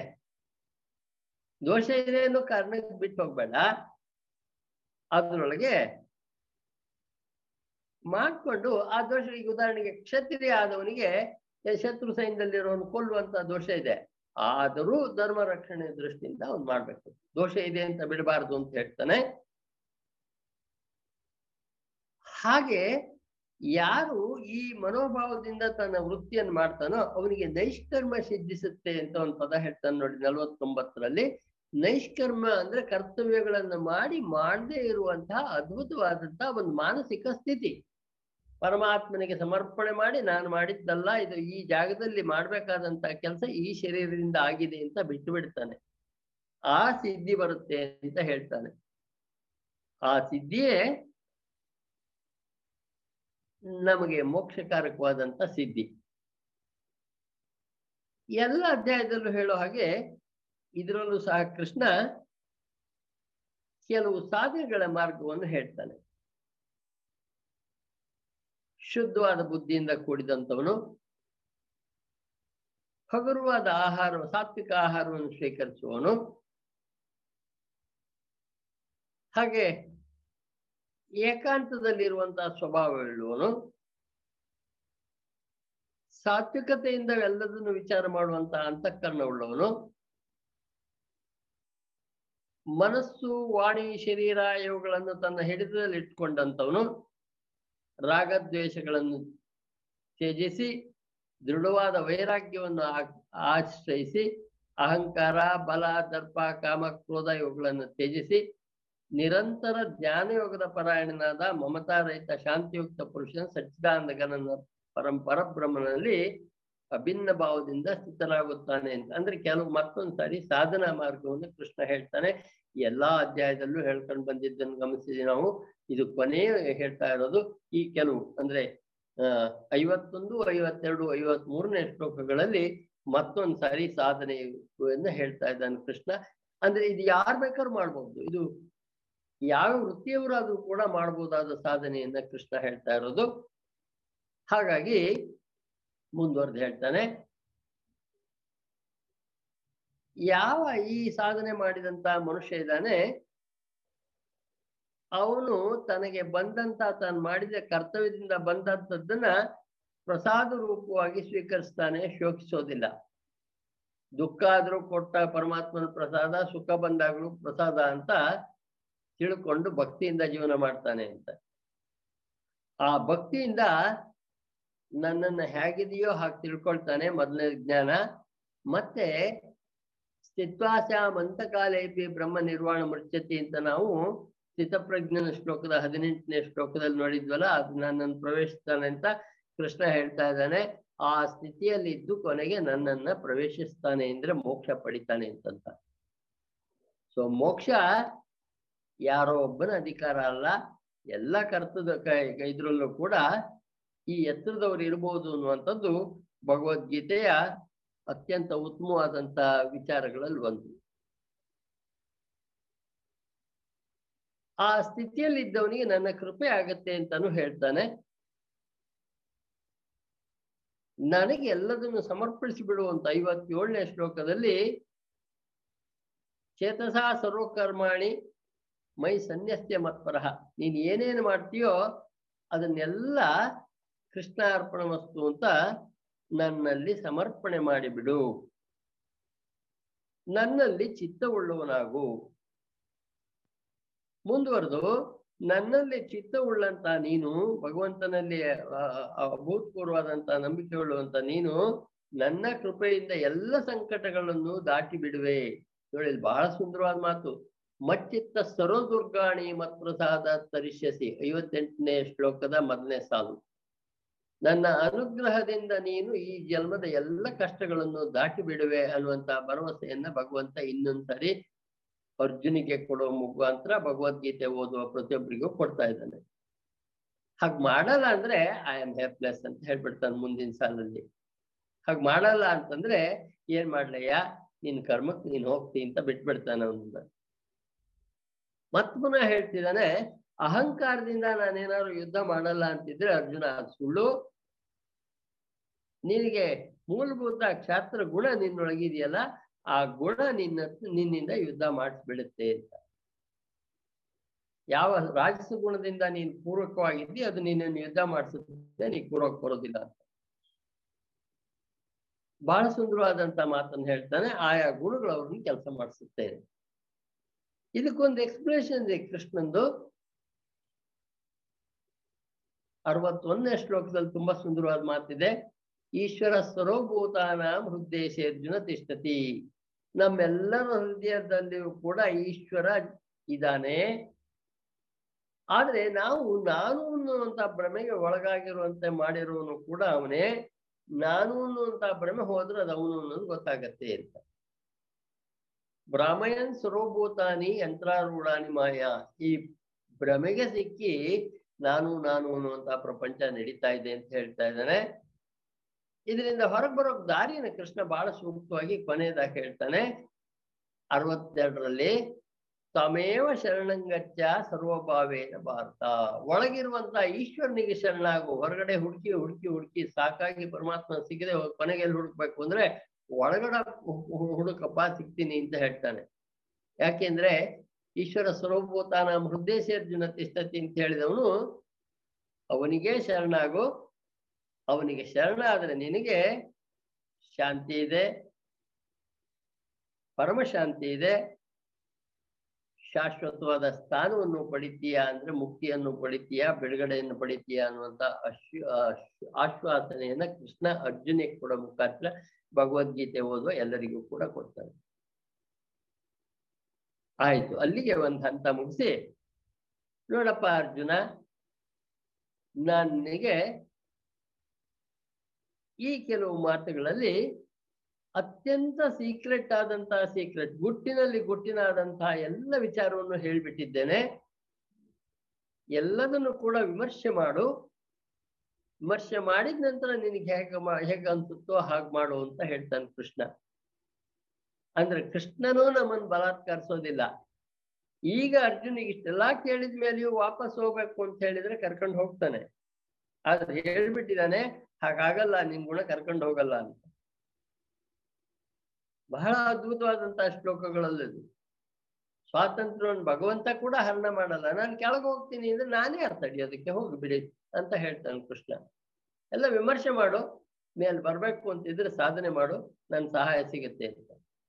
ವಿಮರ್ಶದೇತ ಸದೇಶಿಣ ಯಥೇಚ್ಛಸಿ ತಥಾಕುರು ಅಂತ ಅರವತ್ ಮೂರನೇ ಶ್ಲೋಕದ ಎರಡನೇ ಪಾದ ಬಹಳ ಅದ್ಭುತವಾದಂತೆ ಎಲ್ಲ ವಿಮರ್ಶೆ ಮಾಡಿ ನಿನಗೆ ತಿಳಿದಂಗೆ ಮಾಡು ಅಂತ. ಅಲ್ಲಿಗೆ ಭಗವದ್ಗೀತೆ ಒಂದು ವೃತ್ತಿಯಲ್ಲಿ ಮುಗಿದು ಬೀಳುತ್ತೆ ಆದ್ರೆ ಕೃಷ್ಣನಿಗೆ ಅರ್ಜುನ ಮೇಲೆ ಪ್ರೀತಿ ಅಪಾರ.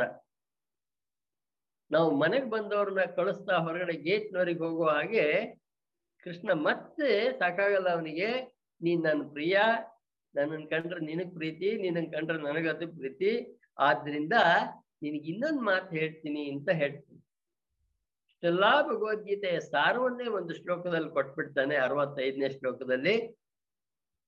ನನ್ನ ಮನಸ್ಸಿಡು ನನ್ನ ಭಕ್ತನಾಗು, ನನಗೆ ಶರಣಾಗಿರು ನೀನು ನನ್ನ ಅತ್ಯಂತ ಪ್ರಿಯ. ನೀನು ನನ್ನ ಅತ್ಯಂತ ಪ್ರಿಯ. ನೋಡಿ, ಅಲ್ಲಿ ಬಹಳ ಮಾಮವೇಶದೆ ನನ್ನನ್ನೇ ಪಡಿತೀಯಾ? ನಾನು ನಿನಗೆ ಪ್ರಮಾಣ ಮಾಡಿ ಹೇಳ್ತಿದ್ದೀನಿ ಅಂತ ಹೇಳ್ತಾನೆ. ಮಾಮಯೋಶಿಸಿ ಸತ್ಯಂತೆ, ಪ್ರತಿಜಾನೆಯ ಪ್ರಿಯೋಸಿಮೆ. ನೀನು ನನ್ನ ಅತ್ಯಂತ ಪ್ರಿಯ ನೀನು. ಪ್ರಮಾಣ ಮಾಡಿ ಹೇಳ್ತೀನಿ ನಾನು. ನೀನು ನನ್ನ ಅತ್ಯಂತ ಪ್ರಿಯ ಅನ್ನುವಂತ ಮಾತನ್ನು ಹೇಳ್ತಾನೆ. ಇಷ್ಟ ಮಾಡು, ಸಾಕು. ಮನ್ಮನ ಭವ ಮದ್ಭಕ್ತೋ ಭವ ಮಧ್ಯಾಜಿ ಮಾಂ ನಮಸ್ಕರೋ, ಮಾಮ ಯೋಷ್ಯತಿ, ನನ್ನನ್ನೇ ಪಡಿತೀಯ ಸತ್ಯಂತೆ ಇದು ಸತ್ಯ. ಪ್ರತಿಜಾನೆ ಪ್ರಿಯೋಸ್ಮೆ, ಪ್ರಮಾಣ ಮಾಡಿ ಹೇಳ್ತೀನಿ, ನೀನ್ ನನ್ನ ಪ್ರಿಯ ಅಂತ. ಭಗವದ್ಗೀತೆ ಯಾರು ಬಂದಿದಾರೋ ಅವ್ರು ಖಂಡಿತವಾಗಿ ಭಗವಂತನ ಪ್ರಿಯರೇ ಪ್ರಿಯರೇ ಪ್ರಿಯರೇ. ಎಲ್ಲ ಬಿಟ್ಬಿಟ್ಟು ನನ್ನಲ್ಲಿ ಶರಣಾಗುವಂತ ಕೊನೆಗೆ ಹೇಳ್ತಾನೆ ಅರವತ್ತಾರರಲ್ಲಿ. ಅಂದ್ರೆ ನನಗ್ ಕಾಣುವಂತ ದಾರಿ, ನನಗೆ ಸಿಕ್ಕಂತ ಮಂತ್ರ ಅಂದ್ರೆ ಭಗವದ್ಗೀತೆ ಒಂದೇ ಅಂತ ಹೇಳ್ಬಿಟ್ಟು ಎಲ್ಲ ಕಷ್ಟಕ್ಕೆ ಭಗವಂತನನ್ನೇ ನೆನೆತ ಇರುವಂತದ್ದು ಈ ಸರ್ವಧರ್ಮಾನ್ ಪರಿತ್ಯಜದ ಅರ್ಥ ಅಂತ ಭಾವಿಸ್ತೀನಿ. ಅದ್ರೊಳಗೆ ಎರಡನೇ ಸಾಲಿನಲ್ಲಿ ಅಹಂತ್ವಾ ಸರ್ವಪಾಪೇಭ್ಯೋ ಮೋಕ್ಷ ಮಾಶುಚ ಅಂತ ಹೇಳ್ತಾನೆ. ನಿನ್ ಎಲ್ಲ ಪಾಪಗಳಿಂದ ನಾನು ನಿನಗೆ ಬಿಡುಗಡೆಯನ್ನ ಕೊಡ್ತೀನಿ ಎನ್ನುವಂತಹ ಅದ್ಭುತವಾದಂತಹ ಭರವಸೆ ಪರಮಾತ್ಮನಿಂದ ಅರ್ಜುನಿಗೆ ಸಿಗ್ತಾ ಇದೆ ಭಗವದ್ಗೀತೆ ಓದಾಗಳು ಸಿಗ್ತಾ ಇದೆ. ತಗೊಳ್ಳೋದು, ತಗೊಳ್ಳದೆ ಇರೋದು ನಮಗ್ ಬಿಟ್ಟಿದ್ದು. ಅದ್ಭುತವಾದಂತಹ ಭರವಸೆ. ಅಹಂ ತ್ವಾ ಸರ್ವ ಪಾಪೇಭ್ಯೋ ಮೋಕ್ಷ ಮಾಶುಚ. ನಾನು ನಿನ್ನ ಎಲ್ಲ ಪಾಪಗಳಿಂದ ಬಿಡುಗಡೆಗೊಳಿಸ್ತೀನಪ್ಪ ಶರಣಾಗ್ಬಿಡು ಅಂತ ಹೇಳ್ತಾನೆ. ಅಲ್ಲಿಗೆ ಕೃಷ್ಣನ ಗೀತೋಪದೇಶ ಮುಗಿಯುತ್ತೆ. ಈ ಗೀತೆಯ ಶ್ರೇಷ್ಠತೆ ಬಗ್ಗೆ ಇನ್ನೊಂದು ನಾಲ್ಕು ಮಾತನ್ನ ಗೀತೆಯಲ್ಲೇ ಕೃಷ್ಣ ಹೇಳ್ಬಿಡ್ತಾನೆ ಅರ್ಜುನ್ ಹೇಳೋದ್ರ ಮುಖಾಂತರ. ಇದೀಗ ನನ್ನ ಹತ್ರ ಕೇಳಿಸ್ಕೊಂಡಿದೀಯಲ್ಲ ನೀನು? ಇದನ್ನ ನಾಲ್ಕು ಜನರನ್ನ ಬಿಟ್ಟು ಎಲ್ಲರಿಗೂ ಹೇಳ್ಬೇಕು ಅಂತ. ತಪಸ್ ಮಾಡದೇ ಇರೋವನಿಗೆ ಹೇಳ್ಬೇಡ. ಭಕ್ತನಲ್ಲದೆ ಇದ್ದವನಿಗೆ ಹೇಳ್ಬೇಡ. ನನ್ನ ಮಾತು ನನ್ನ ಮಾತನ್ನ ದ್ವೇಷಿಸುವವನಿಗೆ ಹೇಳ್ಬೇಡ. ಕೇಳೋಕೆ ಇಚ್ಛೆ ಇಲ್ದಿದ್ದವ್ರಿಗೆ ಹೇಳ್ಬೇಡ. ಈ ನಾಲ್ಕು ಜನರನ್ನ ಬಿಟ್ಟು ಉಳಿದೆಲ್ಲರಿಗೂ ಕೂಡ ನೀನು ಭಗವದ್ಗೀತೆ ನಿನಗ್ ಕೊಟ್ಟಿರುವಂತ ಆನಂದವನ್ನ ಹೇಳ್ಬೇಕಾಗತ್ತೆ. ಹಾಗೊಂದ್ ವೇಳೆ ನೀ ಹೇಳಿದ್ರೆ, ಅದೇ ನಿನ್ನ ಭಕ್ತಿ, ಮಾಮ್, ಅದರಿಂದಲೇ ನೀನ್ ನನ್ನನ್ನು ಪಡಿತೀಯ? ಅನ್ನುವಂತ ಅದ್ಭುತವಾದಂತ ಮಾತನ್ನು ಹೇಳ್ತಾನೆ. ಭಗವದ್ಗೀತೆನ ನೀವು ಇನ್ನೊಬ್ಬರಿಗೆ ಹೇಳ್ಕೊಟ್ರೆ ಎಷ್ಟು ಶ್ರೇಷ್ಠ ಮನುಷ್ಯರು ಅಂತ ಇದನ್ನ ಹೇಳ್ತಾನೆ. ಅರವತ್ತೊಂಬತ್ತರಲ್ಲಿ ಗಮನಿಸಿ. ಯಾರು ಭಗವದ್ಗೀತೆಯನ್ನ ಇನ್ನೊಬ್ಬರಿಗೆ ಹೇಳ್ಕೊಡ್ತಾನೋ ಅವನಿಗಿಂತ ಪ್ರಿಯನಾದವರು ನನಗೆ ಯಾರೂ ಇಲ್ಲ, ಹಿಂದಿರ್ಲಿಲ್ಲ, ಮುಂದಿರ್ಲಿಲ್ಲ, ಅಷ್ಟು ಪ್ರಿಯರು ಅಂತ ಹೇಳ್ಕೊಡ್ತಾನೆ. ಯಾರು ಈ ಸ್ಥಾನಕ್ಕೆ ಬರ್ಬೋದು. ಕೆಲಸ ಕೆಲವು ವರ್ಷಗಳ ಸಾಧನೆ ನಂತರ ಇದಕ್ ಬರ್ಬೋದು. ಬಹಳ ದೊಡ್ಡ ಮಾತು. ನಚ ತಸ್ಮಾನ್ ಮನುಷ್ಯೇಶು ಕಸ್ಮಿನ್ ಮೇ ಪ್ರಿಯಕೃತಮಃ ಭವಿತಾ ನಚಮೇ ತಸ್ಮಾತ್ ಅನ್ಯ ಪ್ರಿಯತರೋ ಭೂಮಿ ಭೂಮಿಯಲ್ಲಿ ಭೂಮಿಲಿ ಯಾರೂ ಇಲ್ಲ, ಅವನಷ್ಟು ಪ್ರಿಯರು ನನಗೆ. I always watch him twenty four into seven into hundred years or whatever is is life God is always with you ಅಂತ ಪ್ರಾಮಿಸ್ ಅದು. ನೀವು ಯಾವಾಗ ಅಂದ್ರೆ ಭಗವದ್ಗೀತೆಯನ್ನು ಇನ್ನೊಬ್ಬರಿಗೆ ಕೊಟ್ರೆ. ಇವನಿಗಿಂತ ಶ್ರೇಷ್ಠ ಇಲ್ಲ ಅಂತ ಹೇಳ್ಬಿಡ್ತಾನೆ. ಹಾಗೇನೆ ಈ ಮೂರ್ ತಿಂಗಳಲ್ಲಿ ಏನ್ ನಿಮ್ಮ ಗೀತಾ ಯಜ್ಞ ನಡೀತು? ಅದನ್ನ ಭಗವದ್ಗೀತೆಯಲ್ಲೇ ಯಜ್ಞ ಅಂತ ಕರೀತಾರೆ. ಈ ಗೀತಾ ಅಧ್ಯಯನ ಯಜ್ಞವನ್ನ ಮಾಡೋದ್ರಿಂದ ನೀನ್ ನನ್ನನ್ನು ಪೂಜೆ ಮಾಡಿದೀಯಾ ಅಂತ. ನೀವು, ನಿಮ್ಗೆ ಗೊತ್ತೇ ಆಗಿಲ್ಲ ಹೂವು ಇಟ್ಕೊಂಡಿರ್ಲಿಲ್ಲ, ಮಂತ್ರ ಹೇಳಲಿಲ್ಲ, ಏನು ಮೂರ್ ತಿಂಗಳು ಮಾಡಿದಿರಿ, ಅದ್ಭುತವಾದಂತ ಪೂಜೆ ಮಾಡಿದಿರಿ. ಮೂರ್ ತಿಂಗಳು, ಕೆಲವು ದಿವಸಗಳು ಹೆಚ್ಚು ಕಡೆ ಇರ್ಬೋದು. ಅದು ಜ್ಞಾನ ಯಜ್ಞ ಅಂತ ಕೃಷ್ಣ ಕರಿತಾ ಇದ್ದಾನೆ. You have all been a participant of this ಜ್ಞಾನ ಯಜ್ಞ ಅಂತ ಹೇಳ್ತಾ ಇರೋದು ಕೃಷ್ಣ ಹೇಳ್ತಾ ಇರುವಂತ ಮಾತಿದು ನಿಮ್ಮಿಂದ ನಾನು ಪೂಜಿತನಾಗ್ತಾ ಇದ್ದೀನಿ ಅನ್ನುವಂಥದ್ದು ಹೇಳ್ತಾನೆ ಹಾಗೆ ಭಗವದ್ಗೀತೆಯನ್ನು ಶ್ರದ್ಧೆಯಿಂದ ಕೇಳಿದವನು ಹೇಳಿದವರು ಎಲ್ಲರೂ ಕೂಡ ಉತ್ತಮವಾದಂತಹ ಸ್ಥಿತಿಗೆ ತಲುಪ್ತಾರೆ ಅನ್ನುವಂತ ಮಾತನ್ನು ಹೇಳ್ತಾನೆ, ಉತ್ತಮ ಲೋಕಗಳಿಗೆ ಹೋಗ್ತಾರೆ ಅನ್ನುವಂತ ಮಾತನ್ನು ಹೇಳ್ತಾನೆ. Greatest of the great teacher is talking now after every class a good teacher must ask the the lesson that he taught then. ಹಾಗಾಗಿ ಪ್ರತಿಯೊಂದು ಕ್ಲಾಸ್ನಲ್ಲೂ ಕೂಡ ಮೇಷ್ಟ್ರು ಮುಗಿತಾ ಬಂದಂಗೆ ಲಾಸ್ಟ್ ವರ್ಡ್ ಇದಿರುತ್ತೆ. ಅರ್ಥ ಆಯ್ತು ಅಂತ ಅಂದ್ಕೊಂಡಿದೀನಿ ಆಗ್ಲಿಲ್ಲ ಅಂದ್ರೆ ನನ್ನ ಹತ್ರ ಬಂದು ಕೇಳಿ, ಇನ್ನೊಂದ್ ಸಾರಿ ಕೇಳಿದ್ರೆ ಹೇಳ್ತೀನಿ ಅಂತ ಹೇಳುವಂತವ್ರು ಮಾತ್ರ ಗ್ರೇಟೆಸ್ಟ್ ಟೀಚರ್ ತನಗೆ ಗೊತ್ತಿದ್ದನ್ನ ಹೋದ್ರಿ ಪುಸ್ತಕ ಮುಟ್ಸ್ಕೊಂಡು ವಾಪಸ್ ಹೋಗೋರಲ್ಲ ಅದನ್ನ ಹೇಳ್ತಾರೆ ನೋಡಿ. ಚೆನ್ನಾಗಿ ಕೇಳಿದ್ಯಾ ಅರ್ಜುನ? ಕಾನ್ಸಂಟ್ರೇಷನ್ ಇಂದ ಕೇಳ್ದಿಯ? ಕಚ್ಚಿದೇತ ಶ್ರುತಂ ಪಾರ್ಥ, ತ್ವಯೇ ಕಾಗ್ರಣೆ ಚೇತ್ಸ. With concentration did you listen to my talk ಅಷ್ಟಕ್ಕೆ ಮುಗಿಲಿಲ್ಲ. ನೀನು ಕನ್ಫ್ಯೂಷನ್ ಇತ್ತಲ್ಲ, ಯುದ್ಧ ಮಾಡ್ಬೇಕಾ ಬೇಡವಾ ಅಂತ. ಆ ಕನ್ಫ್ಯೂಷನ್ ಹೋಯ್ತಾ? ಖಚಿತ ಅಜ್ಞೋಹ, ಅಜ್ಞಾನ ಸಮೋಹ ಪ್ರಣಸ್ತಸ್ತೆ ಧನಂಜಯ. ನಿನಗೇನು ನಾನು ಯುದ್ಧ ಮಾಡ್ಬೇಕೋ ಬೇಡವೋ ನಾವು ಗೆಲ್ತೀವೋ, ಅವ್ರು ಗೆಲ್ತಾರೋ, ಹೊಡೆಯೋದ್ ತಪ್ಪಲ್ವಾ? ನಾನೇ ಸತ್ರು ಬರೋಗಿಲ್ಲ ಈ ಎಲ್ಲ ಅಜ್ಞಾನಗಳಿತ್ತಲ್ಲ, ಅದೆಲ್ಲ ಹೋಯ್ತು ತಾನೆ ಅಂತ ಅದ್ಭುತವಾದಂತ ಪ್ರಶ್ನೆಯನ್ನ, ಅದ್ಭುತವಾದಂತ ಮಾತನ್ನ ಅರ್ಜುನಿಗೆ ಹೇಳ್ತಾನೆ, ನಮಗೂ ಹೇಳ್ತಾನೆ. ಬಹಳ ಸುಂದರವಾದಂತ ಶ್ಲೋಕಗಳಲ್ಲಿ ಇದೊಂದು shows the greatness of the advice of Krishna to Arjun ನಿನ್ನ ಮೋಹ ಹೋಯ್ತಲ್ವಾ ಅಂತ ಕೇಳ್ತಾನೆ. A student of a greatest teacher is Arjuna. ನಮಗೆ ಅಷ್ಟೇ ಅದ್ಭುತವಾದಂತ ಅವನ ಉತ್ತರನೂ ಹೌದು. ಬಹಳ ಸುಂದರವಾಗಿ ಹೇಳ್ತಾನೆ ಎಪ್ಪತ್ ಮೂರನೇ ಶ್ಲೋಕದಲ್ಲಿ, ನಷ್ಟೋ ಮೋಹ ಸ್ಮೃತಿ ಲಬ್ಧ್ವಾ all my confusions gone I am awaken ನನ್ನ ಮೋಹ ಹೋಯ್ತು ಎಚ್ಚರಾಗಿದ್ದೀನಿ ನಾನು. ನಷ್ಟೋ ಮೋಹ ಸ್ಮೃತಿ ಲಬ್ಧ್ವಾ, ಸ್ಮೃತಿ ಬಂತು ನನಗೆ, ಎಚ್ಚರ ಆಯ್ತು. ಅದು ಹೇಗೆ? ನಿನ್ನ ಅನುಗ್ರಹದಿಂದ ನನಗೆ ಎಚ್ಚರಾಯಿತು ಕೃಷ್ಣ. ನಿನ್ನ ಮಾತಿನಿಂದ ನನಗೆ ಎಚ್ಚರಾಗಿದೆ ಕೃಷ್ಣ ಅಂತ ಹೇಳ್ತಾನೆ. ಹಾಗೆ ಭರವಸೆ ಕೊಡ್ತಾನೆ ಮುಂದಿನ ಲೈನಲ್ಲಿ. ಸ್ಥಿತೋಸ್ಮಿ ಗತ ಸಂದೇಹ. ನೌ ಐ ಆಮ್ ಡೌಟ್ಲೆಸ್ ನನಗೆ ಯಾವ ಸಂದೇಶನೂ ಉಳಿದಿಲ್ಲ.